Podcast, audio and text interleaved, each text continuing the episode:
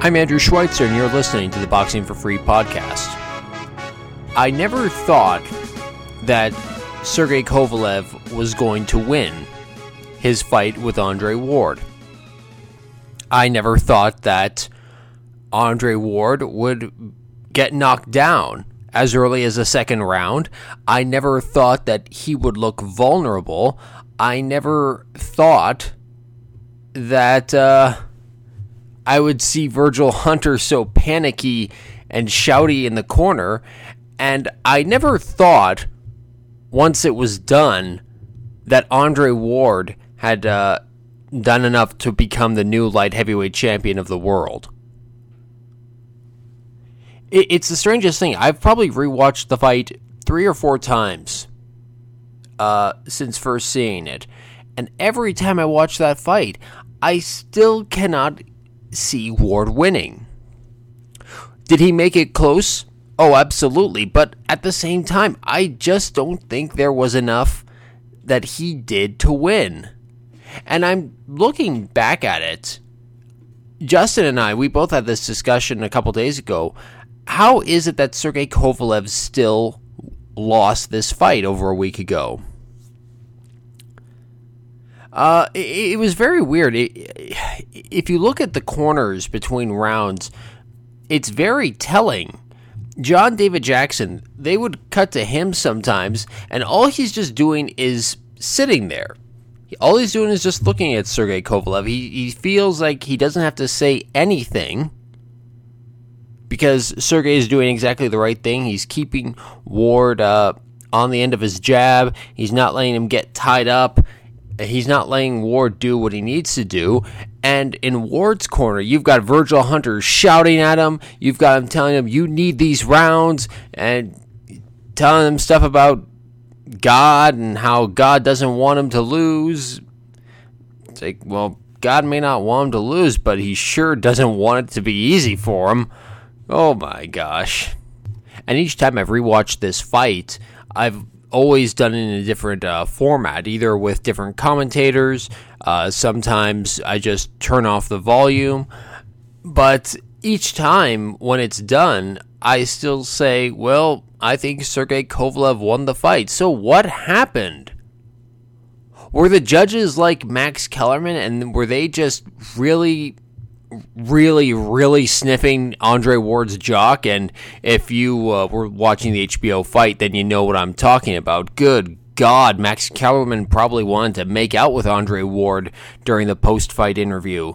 It, it, it, uh, it, it just seemed very weird. It's and then of course he did later uh, apparently admit that Ward there he rewatched the fight and he had Kovalev winning, but that doesn't matter.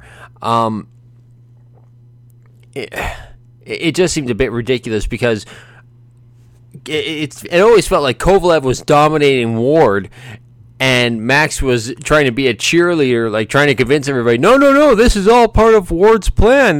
This is his master boxer strategy. And meanwhile, Harold Lederman's got Kovalev up like six rounds or something like that. It, it, it was just a bit ridiculous on Max's part, to be honest. So where do both fighters go from here? The most logical uh, answer is a rematch, an immediate rematch, but there's a problem. You just said, or sorry, rather, I just said, I just said logical decision in regards to Andre Ward's career. That is not going to happen. I mean, good God! Remember all the uh, all the stipulations that had to be uh, put down in order for this fight to happen. Imagine what's going to have to happen for a rematch to take place. Plus, are we re- really willing to wait until the year 2020 just to see a rematch between these two? Honestly, I, I don't know. I would like to see a rematch next year, like hopefully March or April, sometime like that. I'm, I, I don't know. It, it, it would feel very weird not having to wait. Um, you know, almost 10 to 12 months for Andre Ward to fight again. That would be very weird. But um, I also want to bring up something in regards to Ward's performance. And Justin and I were talking, and we said, like, what was up with Ward? We all we all predict, predicted him to win. He was all our choice, and yet we all had Kovalev winning. Why was that? Well, maybe it has to do with Ward's uh, past opponents. As you all know, Andre Ward is not the most active fighter in the game. And this year, in order to prepare himself for Sergey Kovalev, he actually fought two times previous to uh, this fight with Kovalev in 2016. He the first fight was in March against Sullivan Barrera, who was uh, undefeated with 17 and 0. Ward wins a unanimous decision. Then he goes in against uh, Alexander Brand. That was back in August.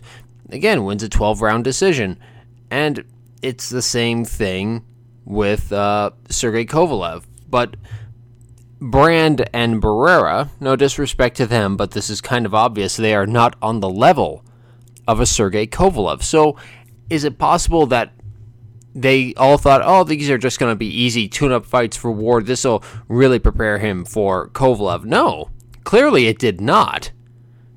Oh, God, absolutely not. Um, Brand, you know, good puncher, 25 wins, uh, 19 wins coming by way of knockout. And for Sullivan Barrera, who was undefeated at the time, 17 wins, uh, 12 KOs.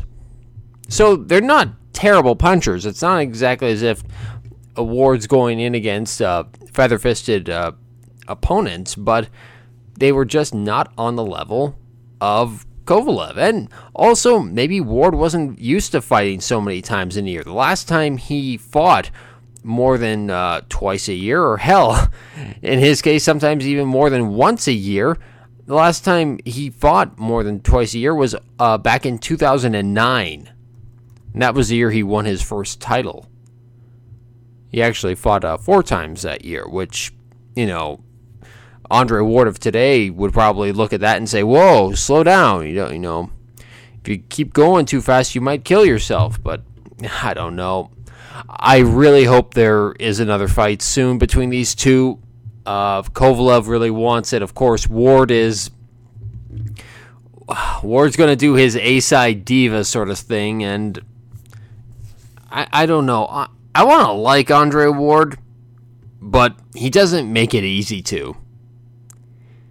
He doesn't make it easy, not not only in the way he fights, but also in the way he conducts himself in my opinion, he's a guy who really should be a superstar, but because of his actions, and uh, these are not terrible actions, uh, just the way he's tried to manage his career, uh, it's all gone south for him.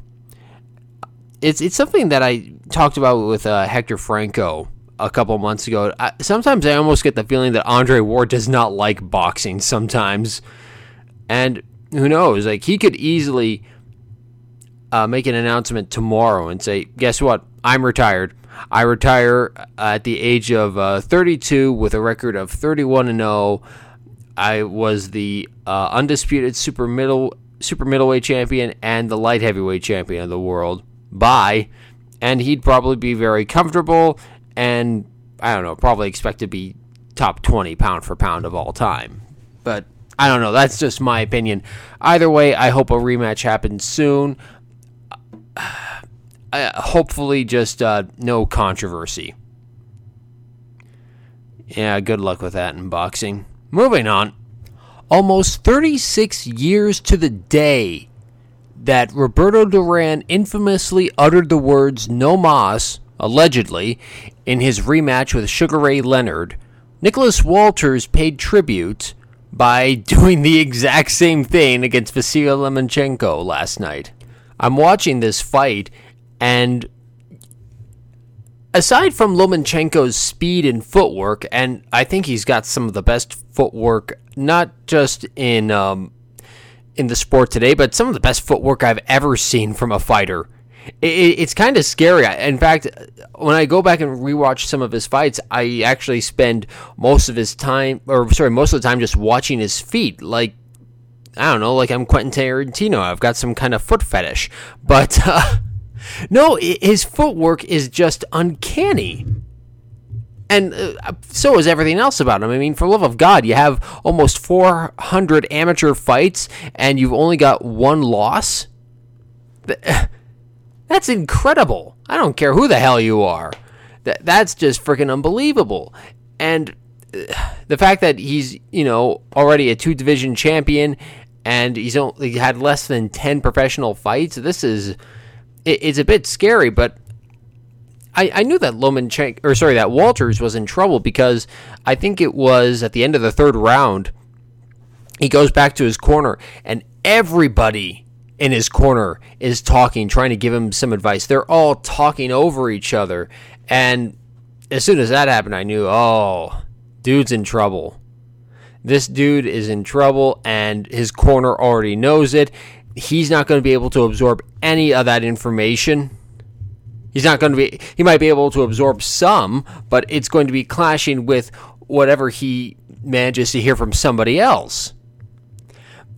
I, I, I'm not going to act like I have thousands of rounds of sparring experience alone, but what I remember from my own limited boxing experience is when you've got that one minute, what you want to do is just like breathe and also just listen to one voice and absorb every word that there that you're being told by your trainer.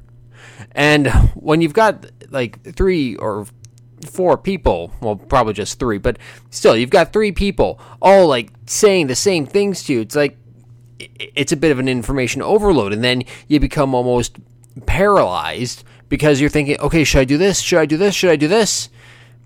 Oh, and I, I feel a bit bad for Walters, but just in that regard, it's like, oh, your corner was overwhelmed by Lomachenko too, but I don't. Uh, I have no sympathy for Walters for quitting the way he did uh, at the end of the seventh round. And the interesting thing thing about it is that he immediately jumps off of his stool and just goes to congratulate Lomachenko, and you know you can tell there's nothing really there's nothing wrong with Walters. His nose isn't broken. He's not cut.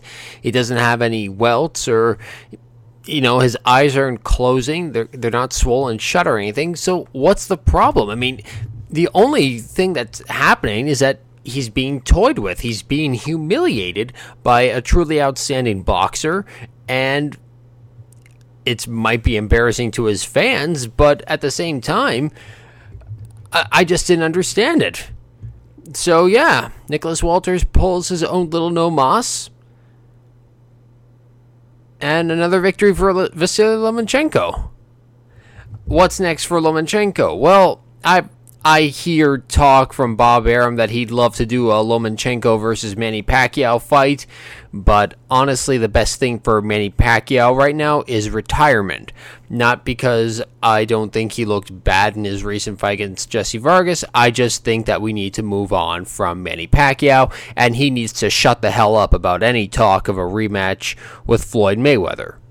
If he loves the fans as much as he says he does, he'll shut up about any rematch talk with Floyd Mayweather.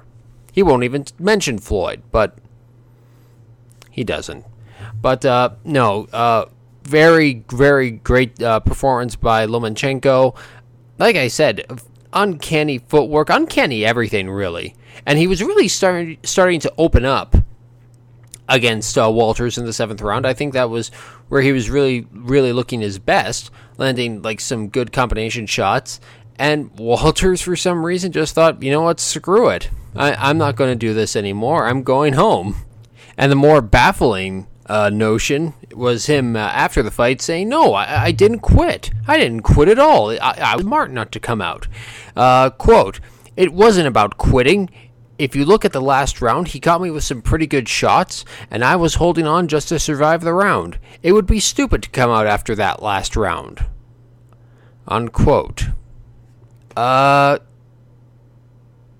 Okay, that's one way of looking at it, but still, a guy with uh, Walter's power, uh, that that doesn't go away. I mean, he's uh, uh currently a record of 26 and one one draw with 21 knockouts. Okay, so there is still a chance that he could turn that fight around if he, you know, got lucky. And there is a chance that he could have, but uh, he's really got to uh, work his way to the top after this. I mean, I'm sorry. You, you can't just have there there wasn't anything wrong with him. Like I said, no cuts, no broken nose, nothing. Just he immediately just gets up and walks to uh, the other corner. And you think, what, what's the matter with this guy? But I don't know. I'm not in the ring with him. I'm not him. But uh, yeah, it, has got to be very disappointing to his fans. Uh, Lomachenko, he has said that he would like a fight with Manny Pacquiao, but it would not. Ha- it would have to uh, be at 135 pounds, no higher. Uh, Pacquiao, I believe he still says he can make 135 pounds or 140 at least. So I don't know. I don't know if that fight's going to happen. Like I said, I would prefer Manny Pacquiao retire. But that's just me. Moving on. I don't know why, but Shannon Briggs has kind of grown on me in his determination, if nothing else. I don't care to watch any of his fights, really, but I just love how he is so determined to apparently get in the ring with all the big names in the heavyweight division. Uh, he's called out uh, Deontay Wilder. He's called out Bermane Stiverne. Uh, he apparently had a fight with David Haye and I thought that it was supposed to happen if they won both of their last fights, but now it's not happening because David Haye is going to be fighting Tony Bellew next year in, I believe it's March. Let me just check here. Yeah, March 4th at the O2 Arena in England. Uh, as you may remember, Bellew called out uh, David Haye after knocking out BJ Flores in his last fight. Uh, I've got the audio for that, if you don't remember, because I thought it was actually pretty interesting. He's been conning the British public since this pathetic comeback of his. Listen to me right now. Let's be totally honest. David, let's be totally honest, brother. Them two guys you just fought, I could be. They're in town now. They're actually they're, they're working. They're either working on nightclub doors or they're putting the bins away. Them two guys you fought last two were a joke. And you're robbing everybody who pays to come in the arena. Listen, you, you predicted BJ was going to beat me, didn't you? You predicted he was going to be. He got smashed. And you see, you, you're going to get smashed too. I don't care how deep, how dangerous you think you are. We remember what happened when I was an amateur. We remember what happened when I was an amateur and you was fighting for the British title. Me and Pricey spanked you in the gym, and the next day you pulled out against Mark Hobson. And you know what? With 10 ounce gloves on, boy, I'll put you and that pathetic haircut to sleep. And yeah, David Haye's uh, comeback, nothing special. I'm not going to pretend that Shannon Briggs' uh, fights uh, ever since uh, his loss to uh, Vitaly Klitschko, I'm not going to act like they are anything special that uh, should uh, catapult him into the top 10 of the heavyweight division. But at the same time, he's always out there, putting himself out there, trying to get big fights with people. And th- everybody kind of regards uh, Briggs as some sort of anomaly, an old guy from a different era who just needs to go away. But he won't. Uh, and like I said, he's determined as hell. But yeah, David Haye. Oh, yeah, his last opponent was unde- undefeated with 20, 29 and 0. Uh, his previous opponent before that, uh, 30 wins, one loss. But who the hell were they? Had you ever heard of them? Did that make you think, oh wow, David Haye? You know, he he's certainly a big player in the heavyweight division. I looked at those names and I just thought, okay, did they like were these just names you drew out of a hat like Apollo Creed did? I don't know. And the thing is, if he did say that he was going to fight uh, Shannon Briggs, then he should do that. Just be a man of your word and stop going after uh, people who call you out. I mean, I can understand the desire to, but you know, honor your commitments at least. That, that, that, that's just how I see it. I would, what if I were Haye? I would be like, okay, I'm going to knock out Shannon Briggs, and that's a little preview for you, Tony, because I'm going to move down. I'm going to knock your ass out too. But uh, I, I don't know. that again, that's just me if I were David Haye. But like David Haye, I also have a ridiculous haircut. You should see this. I mean, sometimes I just totally forget that haircuts exist, and then it's like, oh, you know, that's not a tribble on my head. Either way, uh, uh, the fight with Bellew, like I said, March 4th in uh, at the O2 Arena. I'm gonna be favoring Haye in this fight, but uh, we'll we'll see how things go. I like surprises, so should be an interesting fight. Anyway, that's all we have for you this week. We hope you enjoyed the latest edition of the Boxing for Free podcast. You can find us online at www.boxingforfree.com. That's boxing, the number four, free.com. Twitter.com slash boxing for free. Be like Erislandy Lara, Robert Guerrero, Bermane Stiverne, Miller Zizik, Adonis Stevenson, Glenn Johnson. Wow, that's a lot of famous boxers. And hundreds of others. And follow us on Twitter. Go to youtube.com slash boxing for free and like us on Facebook. Go to facebook.com slash boxing for free page. You can subscribe on iTunes, Podbean, and several other podcast directories. If you use iTunes, give us a review and let everyone know that the Boxing for Free podcast is your source for boxing news and commentary. I'm Andrew Schweitzer. Thank you for listening, and we hope you tune in next time. I'll put you and that pathetic haircut to sleep. That's it.